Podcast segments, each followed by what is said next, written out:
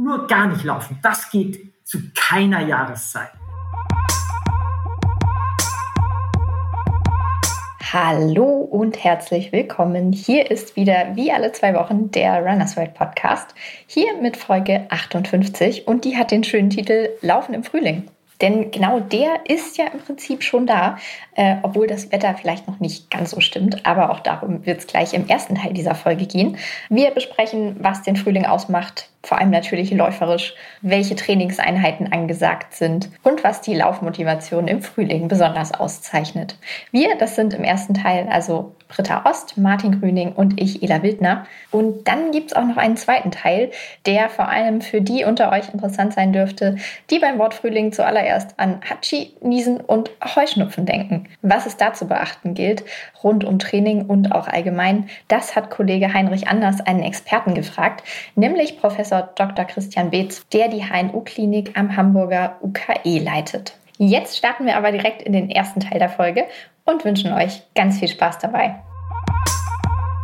Wisst ihr, was am 21. März 2021 war?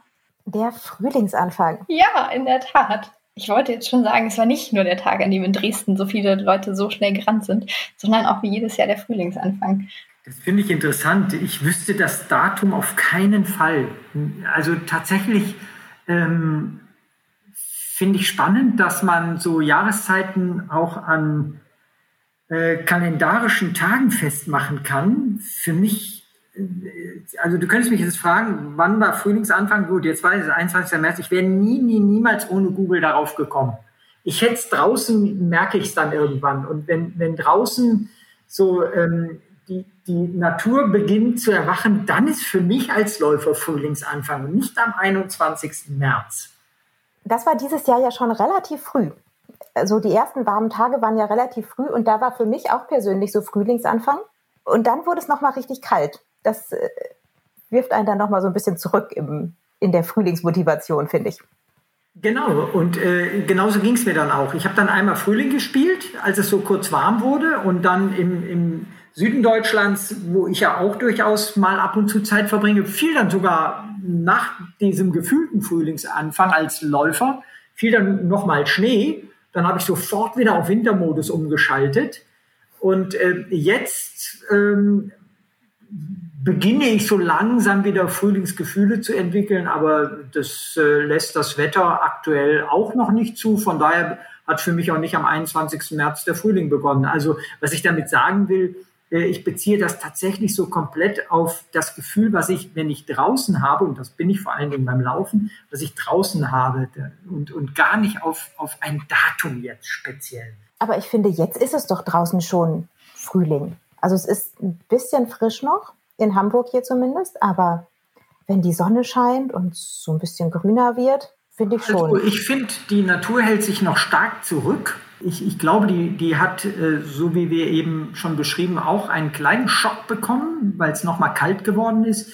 Ich habe am äh, letzten Wochenende in Dresden bei drei Grad bibbernd in der Kälte gestanden äh, und die, die dort aktiven Läuferinnen und Läufer beneidet, dass sie sich schnell bewegen durften. Also nee, ich hatte jetzt noch nicht so richtig den Frühling, freue mich aber auf die Frühlingsgefühle, die jetzt dann so langsam sich einstellen.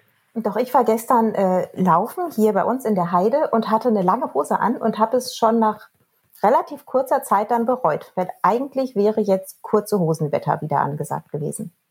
Ja, da, da, da gebe ich Britta absolut recht. Also äh, woran für mich auch Frühling hängt, ist, ob ich mit langer oder kurzer Hose laufe. Also so kurze Hosenzeit ist Frühlingszeit und dann ist auch so ein, so ein, ist ein sehr beflügelndes Gefühl. Ich weiß nicht, ob es euch genauso geht, dass man so um die Knie auf einmal wieder frei ist.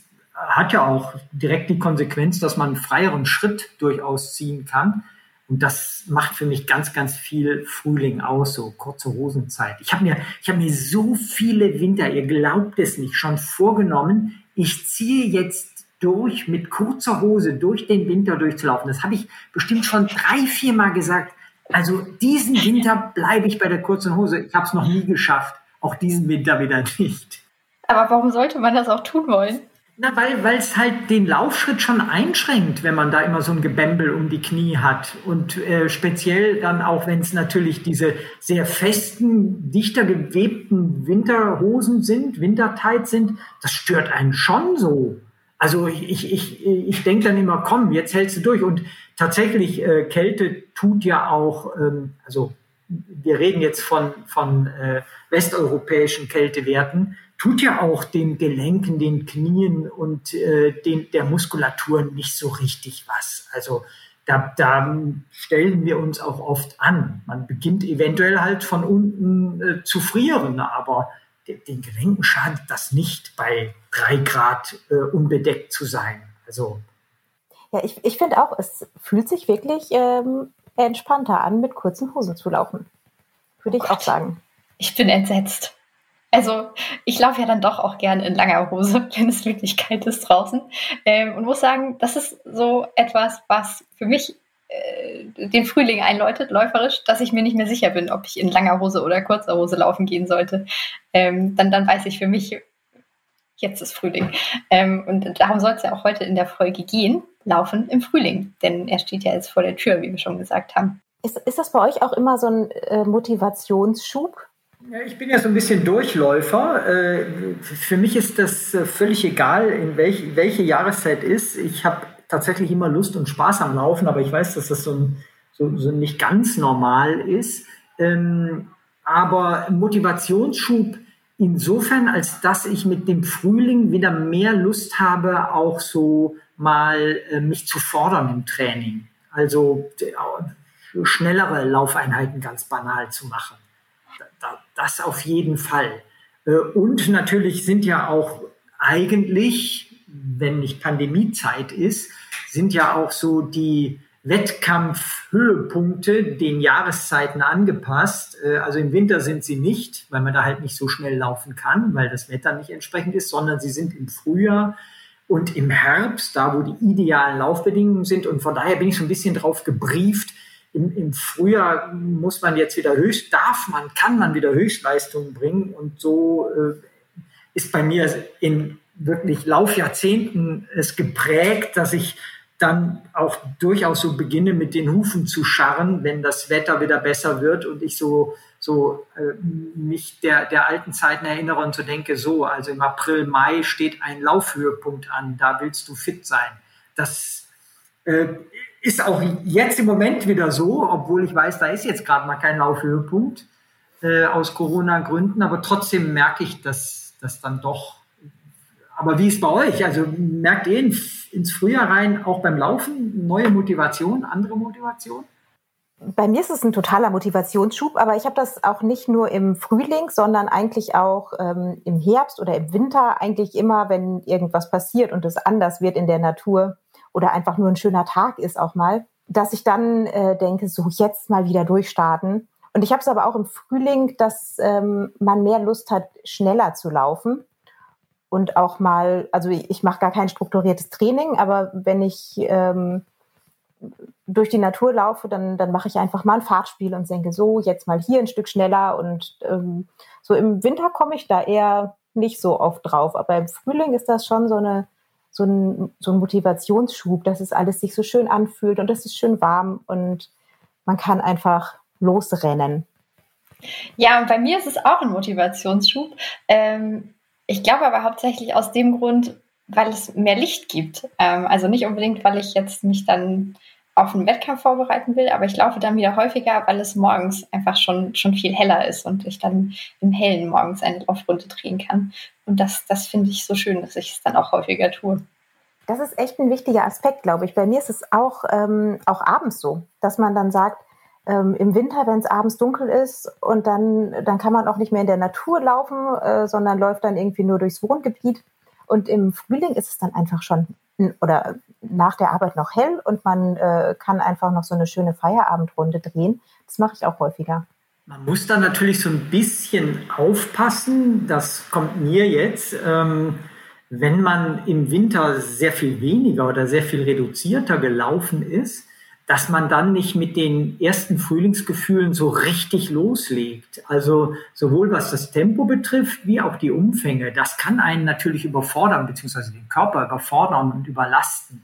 Da muss man schon dann auch eine gute Idee haben, wie man so langsam und vorsichtig das Training steigert. Ich glaube, das, das ist ganz wichtig, dass man sich nicht, äh, gerade wenn man so eher der Winterpausierer, die Pausiererin ist, dass man sich dann nicht in den Frühling rein überfordert und, und losspringt, sondern langsam sich wieder äh, in die ja in, in das Training so reintastet. Vielleicht ist das, äh, müssen wir hier jetzt dann diejenigen, die jetzt so sagen, boah, ja, jetzt fühle ich mich animiert, stimmt, Frühling müsste jetzt kommen, jetzt springe ich mal los.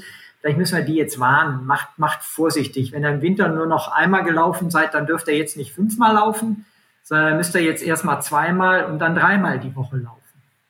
Ja, das ist ein total guter Punkt. Ich ähm, habe auch tatsächlich im Frühling, glaube ich, häufiger Muskelkater, weil ich das eben da doch übertreibe. Also Trainingstipps für den Frühling wären, wären gut. Ja, ein, ein Tipp wäre ja zum Beispiel äh, wirklich äh, zu analysieren, ganz ehrlich, wie oft bin ich im Winter draußen gewesen pro Woche? Und dass man auf keinen Fall mehr als immer eine weitere Laufeinheit pro Woche dazu nehmen darf. Also wie ich schon eben sagte, wenn man tatsächlich nur einmal im Winter gelaufen ist, was ganz schön wäre, dann darf man in der ersten Frühlingswoche nur zweimal laufen und in der zweiten Frühlingswoche nur dreimal. Ähm, da wirklich ganz, ganz langsam rangehen. Und es ist immer so, wie, wie bei jedem Training, was man steigern will, erst Priorität hast, hat die Häufigkeit des Trainings, die Trainingsumfänge zu steigern. Also da muss man erst wieder so ein bisschen mehr Routine gewinnen und dann darf man erst eigentlich mit dem Tempo beginnen, wieder zu arbeiten. Also auch mal schneller und intensiver zu laufen. Das gilt jetzt wirklich für die, die im Winter sich sehr zurückgenommen haben. Das habt ihr beide ja nicht. Oder ist da was an mir vorbeigegangen? Ich bin, ähm, nee, ich, ich bin im Winter durchgelaufen, aber nicht so, also ich laufe im Winter schon, glaube ich, weniger als im Sommer. Den, den äh, Januar-Streak habe ich dieses Jahr ja auch nicht mitgemacht, muss ich jetzt hier mal gestehen. Aber äh, mich reizt es dann doch irgendwie, wenn ich, wenn ich, wenn es dann wieder warm wird und dann ähm, bin ich vielleicht nicht ganz so vorsichtig, äh, wie du gerade beschrieben hast, wie man es eigentlich sein sollte. Ja, da muss ich mich anschließen. Also ich bin auch nicht, gar nicht gelaufen, so, aber ähm, schon, schon weniger als über den Sommer. Ich habe allerdings relativ viel ähm, Alternativtraining, also nicht Alternativtraining, ähm, relativ viel Krafttraining auch gemacht. Weshalb ich ja hoffe, hoffe, hoffe, dass mein Körper das jetzt ganz gut wegstecken wird, wenn ich wieder mehr laufen gehe. Krafttraining ist natürlich nicht Lauftraining, ähm, aber ist besser als gar kein Training. Äh, die, die, Muskulatur, die du beim Krafttraining angesprochen hast, war vielleicht dann, äh, da du ja eigentlich im Herzen Läuferin bist, liebe Ela, war sehr wahrscheinlich die, die du dann auch beim Laufen brauchst. Also ähm, trotzdem auch, auch das vielleicht ein ganz guter Tipp. Es wird ja einige geben, die im Winter eher ähm, so zu Hause Training gemacht haben, wenn es nicht die Muskulatur war, die man beim Laufen auch anspricht, hilft einem das bei den allerersten Laufschritten nicht so extrem viel, einen Muskelkater zum Beispiel zu vermeiden. Also auch für die gilt, die sagen, jo, ich habe im Winter dreimal in der Woche Training gemacht, ähm, aber eben gar nichts, was mit Laufen zu tun hatte. Auch für die gilt, ins Laufen in den Frühling rein dann vorsichtig einsteigen. Also auf, auf jeden Fall. Das äh, das, das Krafttraining oder Yoga oder was man alternativ, ja, in diesem Winter konnte man ja gar nicht so viel alternativ machen, wenn wir ehrlich sind. Man konnte nicht ins Studio gehen, man konnte nicht ins Schwimmbad gehen. Aber was man da so alternativ gemacht hat, ähm, hat nicht unbedingt was mit, mit Laufen zu tun. Auch da ist so eine minimale Vorsicht geboten. Ja, aber ich glaube, wenn man ähm, einfach schon lange läuft, ähm, steckt man auch diese äh, Frühlingslaufumfänge ähm, dann äh, doch noch ganz gut weg. Auch wenn man dann mal einmal Muskelkater hat, dann wartet man halt zwei Tage und ähm, erholt sich ein bisschen und geht dann wieder raus. Ich, ich habe auch immer so ein bisschen, ähm, das geht natürlich dieses Jahr auch gar nicht und letztes Jahr ja auch nicht, aber sonst hatten wir im Frühjahr immer unsere Frühjahrscamps. Das war halt auch immer so ein Punkt, wo man dachte, so, jetzt geht's aber richtig los. Und dann hatte man eine Woche komplett Training und das war ja auch immer so, ein, so eine Frühjahrsmotivation eigentlich. Ja, das war immer ein wunderbarer Startschuss. Das war so ein vorgezogener Frühlingsanfang eigentlich. Wir sind ja dann, äh, wie man das halt äh, noch konnte, wir sind ja dann oft auch äh, in, in Südeuropa gewesen, wo es schon früher Frühling ist. Irgendwann dann im Februar in Portugal oder im März in, in Andalusien. Das war natürlich wirklich so der Sprung in den Frühling. Das war schon wahnsinnig erfrischend. Das, das fand ich klasse. Aber was mir noch einfällt, ähm, ist, man sollte vielleicht auch jetzt dieses Frühjahr nutzen ähm, oder jedes Frühjahr eigentlich nutzen, auch nochmal so sein, seine Trainingsroutinen zu überdenken. Also wenn man, wenn man wirklich einer, eine, einer ist, der jetzt in den Frühling rein wieder sein Lauftraining aufnehmen oder intensivieren will, dann vielleicht nochmal so überdenken, ähm, muss es jedes Jahr derselbe Trotz sein, in den ich da jetzt als Läuferin, Läufer reingrätsche? Oder gibt es so ein paar Sachen, die ich vielleicht jetzt mal in diesem Jahr über den Haufen schmeiße, die ich besser machen kann als in den letzten Jahren? Das, das macht vielleicht Sinn, so zu überdenken, gerade wenn man so den, den Frühling als den Moment sieht, wo man sich wieder in dem Sport so austoben will.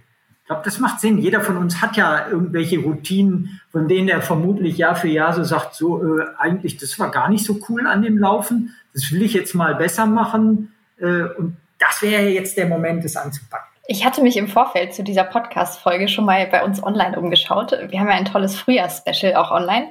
Ähm, und da ist ein Artikel drin, der nennt sich Frühjahrsputz im Trainingsplan das meint dann bestimmt genau das, was du jetzt sagtest, Martin. Also das kann man sich dann ja vielleicht unter dem, unter dem Begriff ganz gut auf die Fahnen schreiben. Ich habe ja so klassisch auch immer das ähm, Frühjahrstraining irgendwie äh, ist bei mir immer so irgendwie fünf Kilometer oder zehn Kilometer, ähm, während später im Jahr dann äh, vielleicht längere Distanzen sind. Aber für mich ist Frühjahrs, äh, Frühjahrstraining irgendwie immer ähm, Training für kürzere Distanzen. Ist das bei euch auch so? Macht in der Periodik auch grundsätzlich Sinn. Also äh, erstmal äh, untenrum schnell werden, um diese Schnelligkeit dann mitzunehmen auf die langen Distanzen im Herbst. Das ist so von der Trainingssystematik her, äh, ist das gar nicht falsch. Vielleicht kommt das daher dann noch. Ähm, mir geht das grundsätzlich nicht so. Nein, nein. Äh, ich, ich ich muss allerdings auch einschränken und sagen, es ist nochmal ein anderes Thema. Als ich noch Leistungssport betrieben habe, ähm, war ich im Frühjahr niemals so leistungsfähig ähm, wie im Herbst. Von daher ähm, habe ich immer versucht, im Frühjahr so mehr Grundlagen auch zu legen, um dann im Herbst die, die Topform nutzen zu können. Das hatte ich irgendwann mal gelernt. So die allerersten Jahre bin ich verzweifelt gegen mein Frühjahrstief angerannt.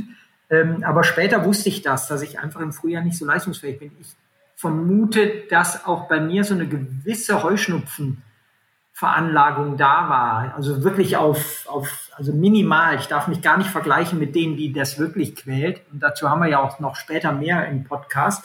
Aber ähm, ich glaube, das war so einschränkend. Und von daher ähm, habe ich im Frühjahr dann irgendwann später begonnen, Grundlagen zu legen. Und das ist jetzt bei mir noch so drin. Ich nutze dann das Frühjahr eher dazu, ähm, doch noch länger zu laufen, als ich es im Winter wollte, weil es im Winter einfach irgendwann, wenn man dann äh, durchgeschwitzt ist, einem auch zu kalt wird und ja, einfach die, die Lust dann mir auch fehlte für die ganz langen Dinger. Also bin ich ein bisschen anders als du jetzt. Natürlich müssen wir auch ein bisschen darüber sprechen, was in diesem Frühjahr äh, anders ist als in den vorigen Jahren. Also eigentlich hatten wir es schon angesprochen. Es gibt natürlich keine Wettkämpfe. Ähm, wir haben bestimmt aber Motivationstipps, wie man sich jetzt trotzdem motivieren kann und dieses, in diesem Frühjahr ähm, es schafft, regelmäßig zu laufen und auch trotzdem, obwohl es keinen Wettkampf gibt, richtig viel Spaß am Laufen zu haben. Ich finde, ähm, im Frühjahr ist das Motivationsthema tatsächlich bei mir zumindest äh, am geringsten, auch ohne Wettkampf, weil es einfach immer so schön ist. Also ich bin so ein totaler Naturläufer. Ich freue mich immer total, wenn Vögel zwitschern oder ähm, Krokusse blühen oder was auch immer. Das motiviert mich immer total rauszugehen, auch wenn, wenn dann die, die Sonnenstrahlen wärmen. Das sind eigentlich so die Punkte, wo ich äh, dann automatisch schon rauslaufen will. Ähm, aber es ist tatsächlich ja so, ähm, man hat kein Wettkampfziel, es sei denn, man setzt sich ein, ein persönliches Ziel und möchte einen virtuellen Wettkampf äh, machen. Aber ansonsten ähm, läuft man ja eher aus mal rauskommen Motivation, dass man einfach, man hat ja auch, man, man trifft kaum Menschen, man sucht sich ja seine Beschäftigung dann. Und ich finde, äh, beim Laufen, wenn man die Möglichkeit hat, es irgendwo zu machen, wo ähm, auch nicht so viel Betrieb ist, dann äh, kann man sich da ja schon ja ganz gut einmal, man kann ganz gut abschalten, finde ich. Ich glaube äh, tatsächlich, dass das Setzen von Zielen natürlich hilfreich sein kann ähm, und dass man in Zeiten wie jetzt, wo es für die, die wettkampfaffin sind, keine Wettkämpfe gibt, es eine besondere Herausforderung ist, sich zu motivieren. Aber ich bin ansonsten bei dir, Britta. Also wenn, äh, dann macht es nicht Spaß, äh, draußen sich zu bewegen. Also jetzt, wo es, wie gesagt, wieder Frühling wird, jetzt, wo man don, sonst doch sehr so zurückgeworfen ist in vielen Dingen auf sein Zuhause, auf ganz wenige Kontakte, da macht es ja umso mehr, also mir geht das so auf jeden Fall, umso mehr Spaß, dann mal draußen wenigstens von weitem andere Menschen zu sehen und unter Menschen, also unter den gegebenen äh, Regeln natürlich unter Menschen sich zu bewegen und irgendwie so Impulse zu bekommen, die über so das eigene Zuhause äh, hinausgehen. Also das, nichts kickt mich gerade mehr, als äh, mich deswegen auch zu bewegen. Ich habe übrigens gerade deswegen die Tendenz, was man gar nicht so unbedingt machen sollte, mehr in der Stadt als im Wald zu laufen, wenn ich einfach mal Leute sehen will. Ähm, ist natürlich, muss man mit, mit Vorsicht machen. Äh, und sonst, äh, es gibt virtuelle Wettkämpfe, die haben sich inzwischen ja auch etabliert, für die, für die Wettkampfziele ganz wichtig sind. Die sollten sich, das werden sie auch schon getan haben, die Pandemie gibt es ja nicht erst seit gestern, sondern die gibt es inzwischen schon über ein Jahr. Die sollten sich wirklich virtuelle Wettkampfziele setzen. Die sind bei weitem natürlich nicht dasselbe wie ein echter Wettkampf, das wissen wir inzwischen auch alle, aber die können auf jeden Fall eine kleine Brücke sein und ansonsten, es gibt ja auch noch andere Dinge, die man sich als Ziel setzen kann. Ganz banale. Also ich will einfach eventuell, wer meint, er hat durch den äh, geringeren Sportaufwand im Winter mehr Kilos auf den Rippen, der setzt sich halt die Kiloziele, die er verlieren will. Wer gar nicht mehr gelaufen ist, der fixiert einfach auch Lauftermine pro Woche, die er jetzt mal schaffen will. Dann gibt es natürlich auch inzwischen äh, digital ganz, ganz tolle Möglichkeiten, sich mit anderen auch auf einer eine nicht klassischen Wettkampfbasis mal zu challengen, sich von anderen Lob zu holen, wie diese Communities, Strava zum Beispiel. Er meldet sich bei Strava an und gewinnt da mal Freunde und Vergleiche und gewinnt Kudos, wie das da heißt, Lob für seine Laufeinheiten. Ich will euch gar nicht zutexten jetzt hier. Ich finde auch, ähm, man, man kann ja auch einen Trainingsplan einfach nehmen, auch wenn man ganz am Ende den Wettkampf gar nicht laufen will. Ich, ich finde, das macht ja, macht ja trotzdem irgendwie Sinn und Spaß, dass man ähm, vor allem irgendwie beim Tempotraining sieht man, finde ich, es immer am, am äh, eindeutigsten, wie man sich verbessert, ähm, auch so über den Plan hinweg. Äh, das ist auch immer ein Motivationspunkt, auch wenn man am Ende vielleicht gar nicht sagt, jetzt möchte ich wirklich den 10 Kilometer Lauf oder den Halbmarathon rennen. Ja, da bin ich total bei dir. Und den kann man trotzdem ja rennen. Und wenn man den eben im Training läuft, natürlich ist das was, da bin ich hundertprozentig bei dir. Natürlich ist das was ganz, ganz anderes dann am Schluss, als in, in, in, im Rahmen einer, einer etablierten großen Veranstaltung vor tausenden Zuschauern mit tausenden anderen. Klar ist es was anderes, wenn ich den auf meiner Waldrunde drehe. Aber trotzdem macht das Sinn, nach Plan zu trainieren und sich ein Ziel zu setzen, selbst wenn man am Schluss nicht so wie gewohnt an dem teilnehmen kann. Ich fand ein super Beispiel, Entschuldigung, das, jetzt muss ich einmal eine Schleife in den Leistungssport machen. Am zurückliegenden Wochenende war in Dresden ja eine, eine Einladungslaufveranstaltung. Also da durften nur ähm, Top-Läufer teilnehmen, einfach um das Teilnehmerfeld überschaubar zu halten. Das Ganze fand in einer Blase statt, also im großen Garten in Dresden. Es durften keine Zuschauer an die Strecke, da wurde sehr genau drauf geachtet. Und da sind dann die Athletinnen und Athleten, also diese Topläufer, eigentlich auch unter ganz anderen Bedingungen gelaufen, als sie es gewohnt waren, nämlich ohne Zuschauer, ganz kleine Teilnehmerfelder. Und der Simon Boch, der lief dort sein Marathondebüt und lief wirklich einsam und alleine, so als ob er es im Training machen müsste. Ohne Begleitung lief der seinen Marathon, seinen Höhepunkt Marathon, einsam und alleine da. Vor 30, nein, das jetzt übertreibe ich, vor 100 weiteren Athleten, die auf sonstige Starts warteten und Betreuern und Trainern. Sonst war da niemand. Und der lief und drehte da seine Runde und lief zwei Stunden 10 und 48 Sekunden. Zwei, 10, 48, also Wahnsinn. Der hätte das auch zu Hause abgerufen an dem Tag. Der brauchte einfach dieses Wettkampfziel. Der hat sein Training strukturiert und hat das durchgezogen. Das fand ich ein, ein super Vorbild da. Fand, fand ich total klasse. Das geht. Es funktioniert. Sehr wahrscheinlich wäre der jetzt in, in London äh, im, im großen, äh, mit großem Drumherum wäre der 209 gerannt, aber so halt 21048 auch eine Weltklasseleistung. Fand ich, fand ich super beeindruckend.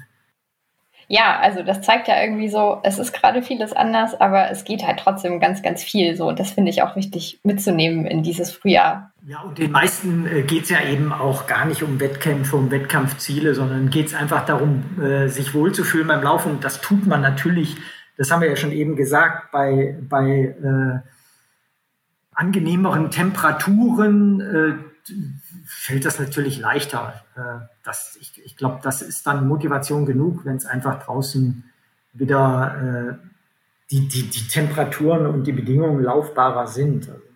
Ich, ich finde so, so, so toll, darauf möchte ich nochmal kommen, was für mich ähm, mir oder was mir im Frühling extrem auffällt, ist, dass beim Laufen so die Sinne geschärft sind. Also ich rieche den Frühling zum Beispiel, ohne dass ich jetzt weiß, dass es da ein Datum gibt, an dem der eigentlich beginnt, aber ich rieche, dass die Bäume, also bilde ich mir ein, dass die Bäume austreiben, dass die Blumen sprießen. Das ist ein ganz anderer Geruch so. Das, das, ich glaube, das hat man nur beim Laufen. Also dass der Sinn so geschärft ist. Ich glaube, wenn ich da, ja, wenn ich im Auto sitze, krieg's definitiv nicht mit. Und wenn ich spaziere, weiß ich nicht, ob dann äh, die Sinne so geschärft sind wie beim Laufen. Beim Laufen ist halt so dann nochmal natürlich mehr Sauerstoff im Körper und von daher kriegt man so etwas, rieche ich das etwas bewusster. Kennt, kennt ihr das auch? Martin, gehst du überhaupt spazieren? Ich dachte, du läufst immer nur, gehst gar nicht zu Fuß. Ich Doch in Corona-Zeiten muss ich ja auch, äh, um mich ja mit anderen teilweise treffen zu können, äh, muss ich auch ganz erstaunlich viel mal spazieren gehen. Die wollen nicht immer auch laufen. Ja, aber dann bist du ja ähm, im Gespräch oder auf jeden Fall. Aber ähm, ja. ich, ich habe es äh, beim Spazieren tatsächlich genauso wie beim Laufen. Also da hab, würde ich jetzt, glaube ich, so von äh, den Geruchsempfindungen und vom Naturerleben gar keinen Unterschied machen. Ist, da bin ich komplett nicht bei dir. Äh, ich habe das jetzt öfters versucht, so zu vergleichen. Wie gesagt, weil ich jetzt äh, mit meinen Söhnen viel spazieren gegangen bin und auch mit Freunden und Bekannten, äh, einfach um draußen sich treffen zu können. Und die, wie gesagt, die konnte ich nicht selten mal zum Laufen motivieren. Und dann habe ich das versucht, so nachzuempfinden, was ich sonst beim Laufen erlebe und kon konnte das jetzt gar nicht so sagen. Aber ich glaube, ein entscheidender Unterschied ist, dann doch nochmal beim Laufen komme ich weiter und komme ich tiefer in die Natur vermutlich als bei den Spaziergängen, die ich gemacht habe. Da, das, äh, das könnte noch ein großer Unterschied sein. Aber wir könnten ja vielleicht nochmal äh, auch besprechen, was, was sind so die Trainingsroutinen, die man mit dem Frühjahr über den Haufen schmeißen kann. Äh, das macht das Sinn? Also äh, gibt es so Dinge, von denen ihr sagt, Mensch, äh, die haben mich schon immer gestört, äh, jetzt dann wäre jetzt ja die Zeit, sich, sich davon mal zu lösen. Oder man, man läuft immer im gleichen äh, Tempo, man hat halt so seinen Schritt und äh, hebt die Beine nicht mehr so richtig hoch, sondern ähm, trabt da so auf seiner äh, Hausrunde, die man irgendwie alle drei Tage einmal läuft, äh, vor sich hin und ähm, läuft oft die gleiche und gleich lange Runde und dann auch noch im gleichen Tempo. Das ist, glaube ich, so das, was man auf jeden Fall im Frühling dann ähm, ablegen sollte. Ja, genau. Mal ganz neue Strecken suchen, ähm, mal ganz unterschiedliche Tempi ansprechen. Also da, da ist ja auch das, was dann Leistungsfähigkeit fördert. Also alles, was den Körper überrascht, auf, äh, auf diese Reize reagiert er dann mit einem Leistungsfortschritt, um eben äh, nicht nochmal überrascht werden zu können. Also von daher so Varianten im Training einzubauen, was man sich ja durchaus dann im Frühling äh, auch witterungsbedingt zutrauen darf, das macht total Sinn, um, um auch dann leichter laufen zu können, schneller laufen zu können. Ähm, neue Strecken suchen finde ich, ähm, finde ich gut und das ist äh, mir dieses Jahr ähm, auch viel leichter gefallen, weil ähm, oft die Strecken, die ich sonst gelaufen bin, dann etwas voller waren. Und mir geht es so, ich suche eigentlich jetzt lieber Strecken, wo ich wirklich kaum Leute treffe, weil ich keine Lust habe, dann irgendwie, dann muss man gucken, wie man aneinander vorbeikommt, wenn es enge Wege sind und äh, irgendwie ausweichen. Und deswegen ähm, bin ich dann so ein bisschen von den Hauptrouten, sage ich mal, abgewichen und auf kleinere Wege ausgewichen. Und das ist total schön. Ja, das wäre jetzt mal die Aufgabe auch an die Zuhörerinnen und Zuhörer. Äh, jeder ist ab jetzt gefordert, eine komplett neue Laufstrecke nach dem Hören des Podcasts einmal zu suchen und zu belaufen und sich zu überprüfen, ob das ein komplett anderes Laufgefühl war als vorher oder vielleicht auch gar nicht. Äh, bin ich jetzt auch mal aufgerufen, weil ich bin auch so ein Typ, ich habe natürlich im, im Winter habe ich so speziell auch so Strecken, die sehr wintertauglich sind, logisch, was den Untergrund zum Beispiel betrifft. Und äh, merke jetzt, ich bin da so eingefahren, äh, ich komme jetzt kaum weg von diesen Runden, könnte jetzt auch mal in den Frühling rein wieder neue Routen wählen. Ähm, ja, nehme ich mir jetzt auch mal vor, finde ich, finde ich gut, dass wir das anregen wenn man sich nicht gleich der, der ganz großen Herausforderung stellen möchte, eine komplett neue Strecke zu suchen. Ähm, ich habe auch schon häufiger festgestellt, dass ich so dazu neige, ja, dieselbe Strecke auch immer in dieselbe Richtung zu laufen. Und ab und an machte ich mir mal den Spaß, dann so eingefahrene Laufrouten genau entgegengesetzt zu laufen. Und es fühlte sich jedes Mal auch einfach an wie eine komplett neue Strecke. Das fand ich ganz faszinierend. Ich finde ganz interessant, was, was mir auch immer so geht, ähm, anders als viele ähm, nehme ich mir nichts vor, so mit dem 1. Januar. Äh, das irgendwie, da gibt es so viele andere Dinge, die da spannend sind. Äh, ob das jetzt Weihnachtszeit ist oder keine Ahnung was. Also irgendwie ist das nicht mein, mein Vorsatzmoment, sondern der ist tatsächlich dann immer so jetzt der Frühling. Also, dass ich jetzt dann so sage, so ab, ab dieser Saison, da beginnt dann ja so die Laufsaison, sagt man auch, dieser Saison mache ich jetzt echt ein Stabi-Training. Also habe ich mir jetzt zum Beispiel aktuell wieder vorgenommen, ich mache ein Stabi-Programm. Das ist seit Jahren ein und dasselbe. Das besteht aus ein paar Crunches und Liegestützen. Aber dieses Jahr habe ich mir jetzt vorgenommen, also jetzt mache ich so ein Rundum-Workout ähm, und habe damit jetzt auch immerhin schon knapp zwei Wochen, also seit diesem ersten Frühlings, kleinen Frühlingshoch, ähm, habe damit auch durchgehalten. Äh, bin mal gespannt, ob ich das dann jetzt weiter pflege. Also dieses Thema Saison, Laufsaison und jetzt mache ich etwas besser. Das, das geht mir nach 45 Laufjahren auch so. Und manche Details behält man dann bei und andere, ja, die äh, schlafen dann auch durchaus wieder ein. Ist ja auch nicht so schlimm. Kennt, kennt ihr das dann so? Ja, auf jeden Fall. Mhm. Ähm, also ich habe, äh, sagte ich ja vorhin schon einmal, dass ich ähm, eigentlich immer, wenn sich, wenn sich solche Anlässe bieten, auch ich habe das auch im Herbst oder im Winter, wenn dann irgendwie äh, die Blätter bunt werden oder der Schnee fällt oder was auch immer, da, da gibt es immer so Punkte, wo ich denke, ach ja, jetzt, jetzt fange ich mal. Also äh, Stabi-Training ist vielleicht auch ein gutes Beispiel, das fange ich sehr oft an. Und äh, bei mir hört es aber auch sehr regelmäßig dann wieder auf. Deswegen brauche ich auch viele Anlässe, um wieder anzufangen. Das ist immer ganz gut. Ich finde noch eins spannend. Ich habe einen, äh, mein jüngster Bruder, der lebt seit drei Jahrzehnten auf Teneriffa. Und der ist früher sehr ambitioniert auch gelaufen, das heißt den Marathon unter drei Stunden und hat dann, hm, wie immer, weil er beruflich Karriere gemacht hat, weil Kinder gekommen sind und so weiter, eher weniger gelaufen. Und vor zwei, drei Jahren hat er wieder begonnen, so in der klassischen Midlife-Krise ähm, ambitionierter zu trainieren. Und äh, da auf Teneriffa es gar nicht diese Jahreszeiten in der Form wie bei uns gibt, hatte der am Anfang, ähm, äh, sagte er, ich habe echt das Problem, mein Training vernünftig zu strukturieren. Weil in Deutschland war ich es gewohnt, dass mir die Jahreszeiten eine Trainingsstruktur gegeben haben. Und das hat sich so im, im längerfristig auch ausgezahlt. Auf Teneriffa habe ich immer den Eindruck, ich trainiere immer das Gleiche, ich kann immer das Gleiche durchtrainieren. Niemand zwingt mich mal zum Beispiel zu einer Winterpause, die ja durchaus, wenn man, wenn man viel läuft, auch äh, ihr Gutes hat. Also Regenerationszeiten braucht der Körper ja auch. Und äh, da, das fand ich total spannend. Und der, der hat sich dann, er ist auch ein sehr, sehr, äh, ja, wie nennt man das, ein sehr akribischer Mensch so, der hat sich dann wirklich so in seinen Timeplaner reingeschrieben, im November von dann bis dann darf ich gar nicht laufen und von November bis äh, Mitte Januar nur noch, ich weiß es nicht mehr, äh, ist zwei Jahre her, äh, nur noch 50 Kilometer in der Woche und dann geht's wieder los mit 80 oder 100 Kilometern. Es war ganz interessant. Also da, wo, wo dir so die Jahreszeiten keine, keine Vorgaben geben, da fällt es dann auch viel schwerer, sich im Sport mal zurückzunehmen. Und das kann ja durchaus auf hohem Niveau auch, auch interessant sein.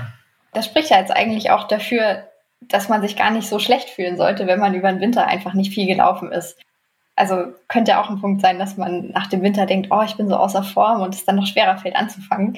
Aber ja, dann wäre das jetzt so der Appell, das einfach als nötige Ruhepause zu sehen, um dann wieder voll durchstarten zu können jetzt im Frühjahr. Aber wir haben ja bisher auch kein schlechtes Gewissen machen wollen, der im Winter nicht weniger gelaufen ist. Ich will nur denen schlechtes Gewissen machen, die gar keinen Sport im Winter dann treiben.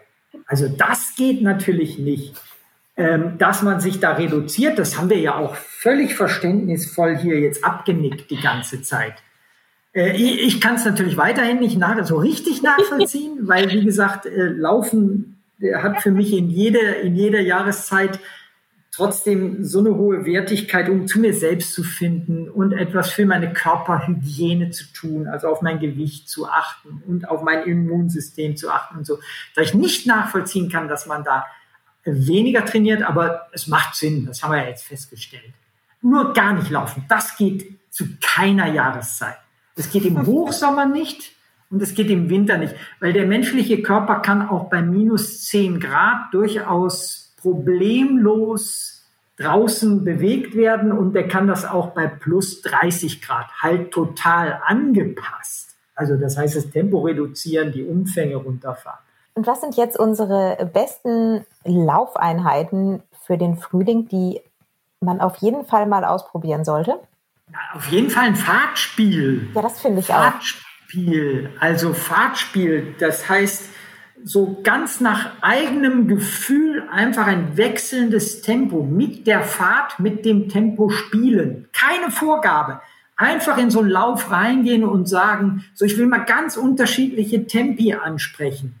Natürlich muss man sich ganz am Anfang, wenn man nochmal schneller laufen will, muss man den Körper erstmal aufwärmen. Also es muss so eine ganz langsame Einlaufphase sein und dann einfach mal über 10, 15, 20 Minuten so ganz wechselnde Tempi. Sprinten mal, mal zügig laufen, dazwischen wieder zur Ruhe kommen, traben, gehen.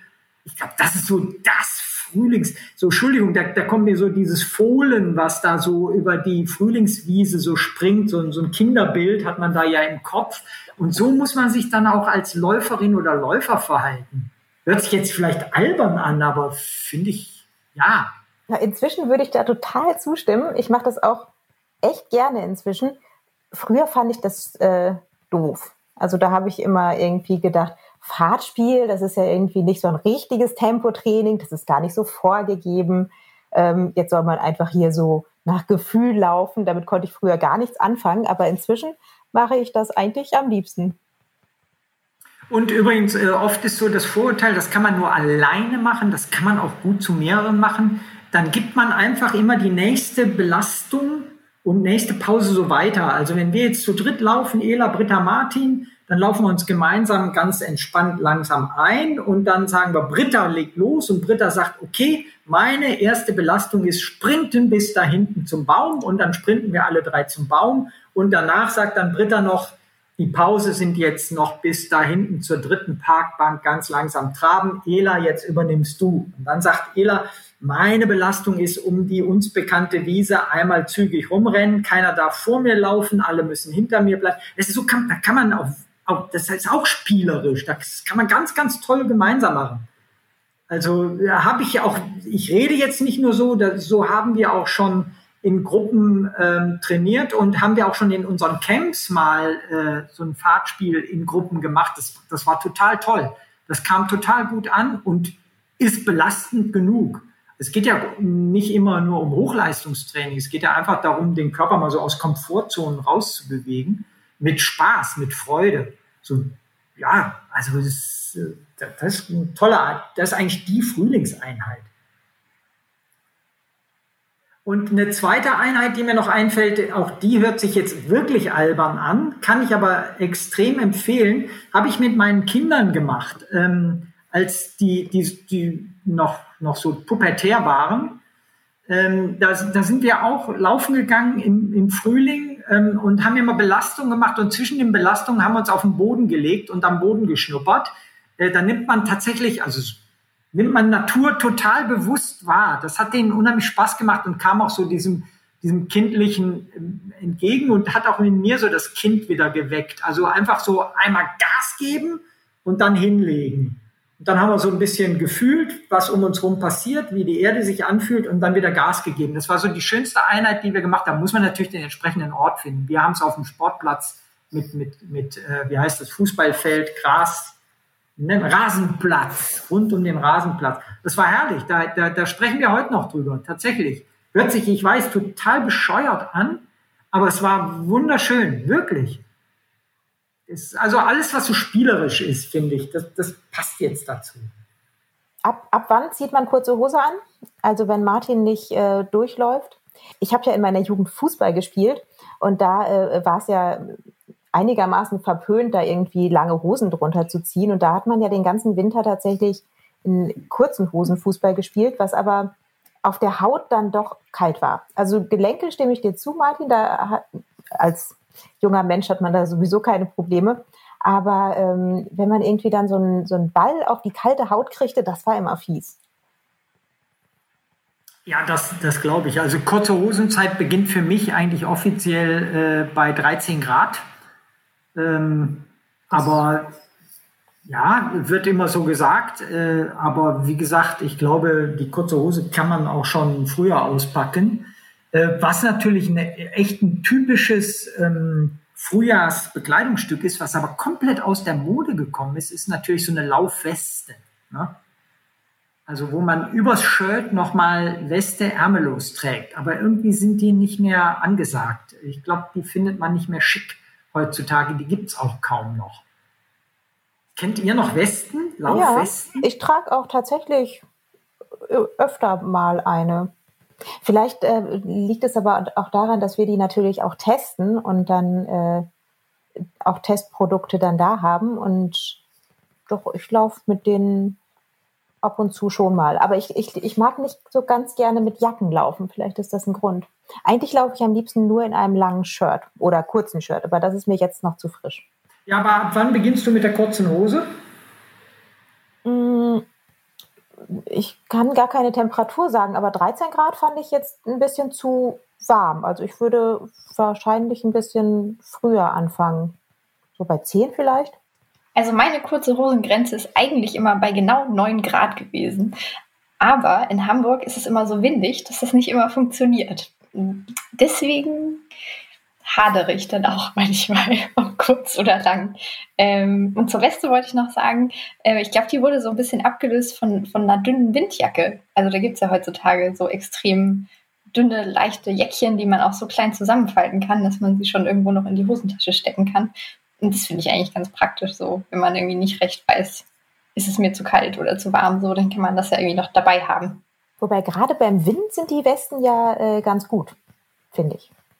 Weil sie den, den Rumpf halt vor Wind schützen.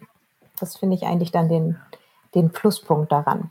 Also früher ist auf jeden Fall äh, die, die Reduzierung vom drei bis vier Schichten Prinzip auf nur noch zwei Schichten. Also dass man tatsächlich nur noch ein, ein T-Shirt, Langarm oder Kurzarm, je nach Temperatur und darüber leichte Windjacke oder Weste trägt. Ich glaube, das ist so obenrum so der, der Moment, dass man den, den Frühling spürt. Und untenrum kurze Hose, merkt man jetzt, kann man an Temperatur gar nicht so genau festmachen. Hast du recht, Ela hat auch natürlich mit Wind zu tun. Äh, hat auch ein bisschen damit zu tun, was für kurze Hosen man trägt. Also ich bin so der, der Typ, der jetzt, ähm, die, die gibt es ja zu Genüge, der jetzt so als erste kurze Hose dann eine trägt, die auch so, so noch so eine, längere äh, äh, Innenhose hat oder Kurzteit unter kurzer Hose, meistens mit, mit so ein bisschen Kompression auch. Da gibt es ja immer mehr. Äh, die, die sind für mich so das, das erste Frühlings-Kurzhosenmodell, was ich gerne dann trage. Ich glaube, das ist angesagt. Was sich jetzt extrem verbreitet hat, was sich auch im Frühjahr durchaus anbietet, sind Ärmlinge. Die gab es ja nie. Die, die kommen jetzt immer mehr in Mode. Also äh, nicht Handschuhe, sondern äh, ja, Ärmling, der Unterarm und Oberarm bedeckt und den man, der nicht irgendwo an eine Weste, Jacke oder sonstiges angeknüpft ist, sondern dass man, die man so einfach drüber ziehen kann und auch runterziehen kann und ganz problemlos irgendwo äh, in der Hose oder so verstauen kann. Die, die setzen sich immer mehr durch, übrigens auch im Wettkampfsport. Dass Leute mit kurzer Hose auch bei kalten Temperaturen laufen und einem Singlet und dann aber diesen Ärmling.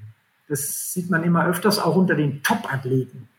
Im, Im Wettkampf kann ich das verstehen, tatsächlich die Ärmlinge, aber ansonsten würde ich immer so ein langes Shirt, so ein gemütliches langes Shirt zur kurzen Hose und vielleicht noch eine Mütze dazu. Das wäre so mein Frühlingsoutfit, weil ich immer noch kalte Ohren habe. Auch wegen dieses Windes in Hamburg. Daran sieht man, dass es ja doch auch immer ein bisschen individuell ist und ähm, ja auf Erfahrungswerten basiert, ähm, was dafür spricht, dass man einfach ja häufig laufen sollte, um da Erfahrungswerte zu sammeln. Ähm, ich glaube, wir haben jetzt schon äh, ja, wir haben in der letzten Stunde, nicht ganz, über ganz viele Möglichkeiten gesprochen, die man im Frühling hat und auch in diesem Frühling hat, ähm, warum Laufen im Frühling einfach großartig ist und so, denn man eben nicht Heuschnupfen geplagt ist, worum es ja im zweiten Teil nochmal gehen wird, dieses Podcasts, äh, gibt es auch quasi keine Ausreden. Also wäre das Fazit so, Leute, raus mit euch und laufen durch den Frühling. Wenn nicht jetzt, wann dann? Ja. So sieht's aus. Ja, genau. Es klang jetzt an der einen oder anderen Stelle schon ein bisschen durch. Der Frühling ist eben nicht nur die Zeit des endlich wieder in kurze Hose laufens, sondern für viele auch die Hochsaison des Heuschnupfens. Und für kompetente Tipps, wie man damit als Läufer einen guten Umgang finden kann, hört gerne auch in den zweiten Teil dieses Podcasts rein mit Heinrich Anders und Professor Dr. Christian Beetz zum Thema Heuschnupfen bzw. Pollenallergie und Laufen. Ähm, ja, ich freue mich natürlich sehr, dass Sie uns so kurzfristig ähm, ein paar Auskünfte zum Thema Heuschnupfen geben können. Das ist für uns ähm, als Läufer äh, ja noch ein besonderes Thema, aber auch allgemein ist ja jetzt ähm, beginnt wieder die Saison. Ja. Ähm, es äh, beginnt zu blühen. Es, ein paar Sachen sind ja schon durch, aber ähm, manche Menschen, so wie ich zum Beispiel, äh, haben das ganze Jahr im Prinzip ja damit zu tun. Erst mit den frühblühenden Bäumen und später dann mit Gräser und Roggen. Das zieht sich dann ja noch hin bis in den Herbst. Ja. Mm, also vielleicht fangen wir mal mit ähm, dem Elementaren an. Ja. Was ist eigentlich Heuschnupfen? Also Heuschnupfen im engeren Sinne beschreibt eine allergische Reaktion gegen bestimmte Pflanzenpollen, die von verschiedenen Bäumen, Gräsern oder auch Kräutern abgegeben werden zu, zu einer bestimmten Jahreszeit. Diese Pollen werden mit der Atemluft aufgenommen, in der Regel über die Nase und gelangen letztendlich so in unser System. Es erfordert immer eine Sensibilisierung gegen diese Pollen, die in einem ersten Schritt stattfindet, in der der Körper fälschlicherweise diese Pollen als fremd und gefährlich erkennt und den Körper letztendlich dazu befähigt, bei erneuten Kontakt mit diesen Pollen ähm, eine allergische Reaktion hervorzurufen. Die allergische Reaktion selber sieht folgendermaßen aus, wenn die Pollen dann letztendlich mit einem bereits sensibilisierten System in Kontakt kommen, dann ähm, schütten bestimmte Zellen bestimmte Substanzen aus. In der Regel sind das Histamine, aber auch andere Substanzen, die zu einer Gefäßerweiterung lokal führen und zu einer Ödembildung. Und das führt dann zu den ähm, uns bekannten Symptomen, wie beispielsweise ähm, nasale Verstopfung, Jucken in den Augen, Tränenfluss, nasale Sekretion und so weiter. Da würde man jetzt ja zuerst mal denken, das sind nicht unbedingt so schlimme Symptome, mit denen kann man auch durchaus leben. Ähm, oder äh, hat das äh, irgendwie möglicherweise doch auch Folgen im Körper, die ähm, ungünstig sind, die man ähm, äh, doch wirklich berücksichtigen sollte, die man, äh, die einen dazu bringen, ähm, das zu therapieren, anstatt es einfach zu ignorieren. Also prinzipiell können auch die banalen Heuschnupfen-Symptome, wenn sie in einer ausreichenden Intensität auftreten, schon ähm, zu einem enormen Unwohlsein führen. Die Augen können so weit schwellen, dass man letztendlich kaum mehr durch die Augen sehen kann und sich ständig nur jucken muss. Die Nase kann komplett zugehen, so dass man insbesondere, wenn man Sport betreibt, hier ähm, keine Freude findet. Aber das ist prinzipiell eher mal nicht gefährlich. Was gefährlich ist, ist, wenn die Symptomatik oder, die, oder das Problem eine Etage tiefer steigt, nämlich in die Lunge und man an einem allergischen Asthma zu leiden beginnt. Das ist ein Problem. Und ein zweites Problem, das seltener bei Heuschnupfen oder Pollenallergien auftritt, aber prinzipiell auch auftreten kann, ist eine systemische Reaktion, also eine Reaktion des gesamten Körpers. Dass es also zu einer Gefäßweitstellung in weiten Teilen des Körpersystems kommt und zu einem Versacken des Blutes in der Peripherie, also nicht in dem zentralen Kreislauf und zu einer Schocksymptomatik. Das klingt ja jetzt doch schon ziemlich dramatisch. Wie kann es denn sein, dass der Körper sich so ähm, auf etwas einschießt, was für ihn eigentlich harmlos ist? Wo Sie ja vorhin gesagt haben, da findet äh, irgendwann ursprünglich mal eine Sensibilisierung statt. Was denkt der Körper da? Also das System wie der Körper erkennt, was ist fremd und gefährlich und was ist körpereigen oder ungefährlich, das ist relativ komplex. Und natürlich treten da auch viel äh, Informationen oder viel Regulierungen ein teilweise. Und wir kennen bestimmte ähm, Moleküle, die beispielsweise in Pflanzenpollen vorhanden sind, bei denen der Körper häufig ähm, den Fehler begeht, speziell diese Moleküle als körperfremd und gleichzeitig gefährlich einzustufen, fälschlicherweise.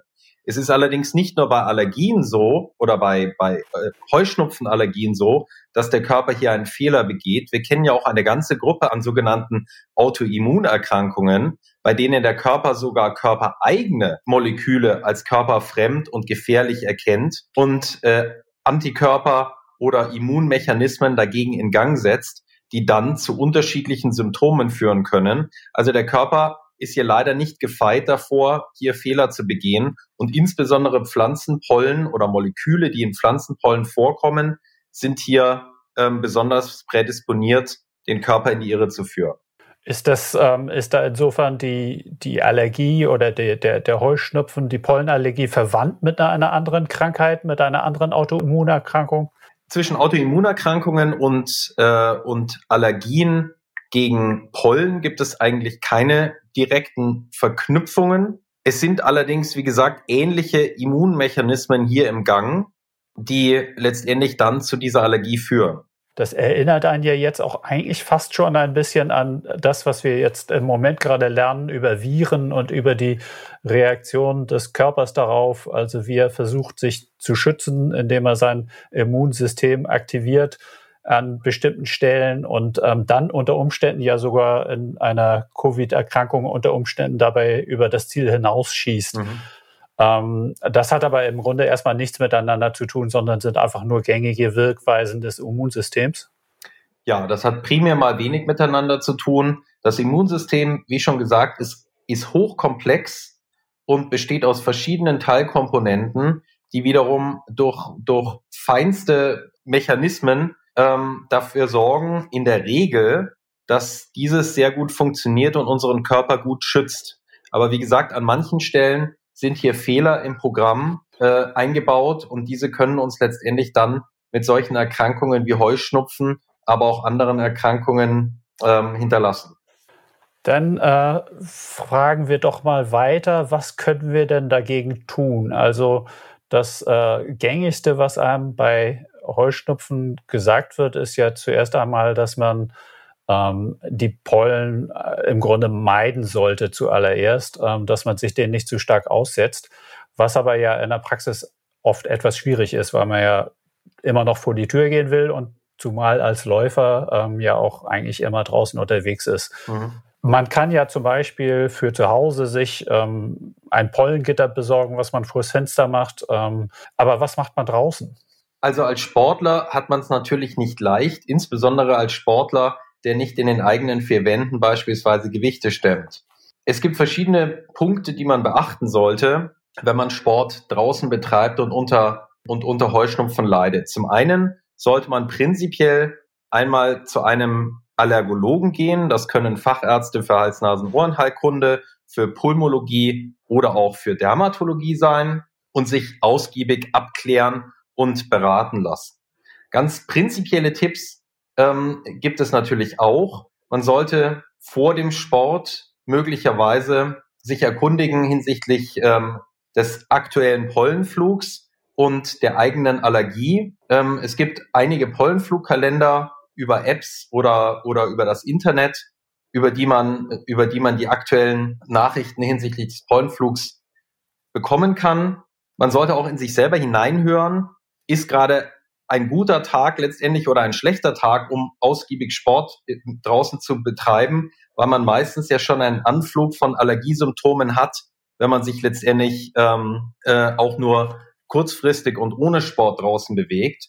Und man sollte die Medikamente, die man möglicherweise durch den Allergologen verschrieben bekommen hat oder die für Allergiker sozusagen auch over the counter, also ohne Rezept erhältlich sind, entsprechend der Gewohnheit zu sich nehmen. Auf die Medikamente will ich vielleicht noch gleich etwas näher eingehen. Ja. Ansonsten gilt natürlich, man sollte sich, und das gilt noch mehr als sowieso schon, ähm, man sollte sich langsam aufwärmen und nicht sofort, insbesondere bei kalter Luft, jetzt am Morgen zum Beispiel, sich sofort ähm, einer, einer hohen äh, Belastung aussetzen, weil Allergien der Atemwege werden verstärkt oder treten verstärkt auf, wenn man kurzfristig in kalter Luft, ähm, zurzeit insbesondere am Morgen und am Abend, ähm, starke, sich starken Anstrengungen aussetzt. Was man zudem machen sollte, wenn man starker oder stärkerer Allergiker ist, man sollte weniger ans Limit gehen, man sollte sich weniger herausfordern, man sollte schauen, dass man die Wochen oder Monate, in denen man stärker unter Allergie leidet, eher letztendlich an der Kondition und nicht so sehr an der, an dem Maximum dessen, was man erreichen kann, arbeiten sollte. Was noch relativ sinnvoll ist, ist, dass man versucht, möglichst viel durch die Nase zu atmen und weniger durch den Mund ist natürlich schwierig. Je mehr man sich anstrengt, desto mehr übernimmt automatisch die Mundatmung. Aber durch die Nasenatmung werden einige Pollen bereits herausgefiltert und gelangen so nicht in die tieferen Atemwege. Und man schützt sich sozusagen davor, dass die tieferen Atemwege auch sensibilisiert werden und möglicherweise man ein Asthma entwickelt oder dieses verstärkt wird. Was noch eine wichtige, ein wichtiger Tipp ist, ist, ähm, man trägt natürlich, wenn man draußen läuft, die Pollen verfangen sich auch in den Haaren, die verfangen sich in der Wäsche und so weiter.